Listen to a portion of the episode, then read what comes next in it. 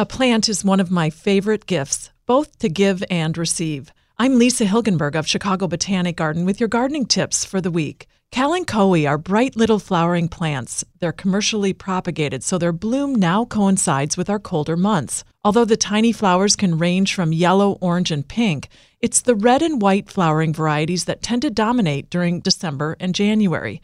They're succulents like cactus, and they need bright light and should never be overwatered. The moth orchid is the longest blooming indoor plant and appreciates humidity. Think rainforest. So a bright, warm bathroom would be a perfect location.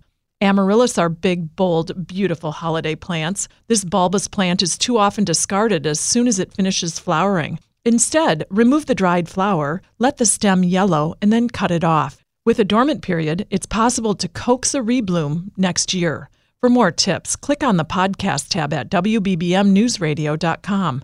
I'm Lisa Hilgenberg for News Radio 1059 WBBM. This episode is brought to you by Progressive Insurance. Whether you love true crime or comedy, celebrity interviews or news, you call the shots on what's in your podcast queue. And guess what?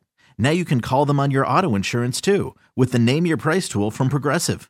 It works just the way it sounds. You tell Progressive how much you want to pay for car insurance, and they'll show you coverage options that fit your budget. Get your quote today at progressive.com to join the over 28 million drivers who trust Progressive. Progressive Casualty Insurance Company and Affiliates. Price and coverage match limited by state law.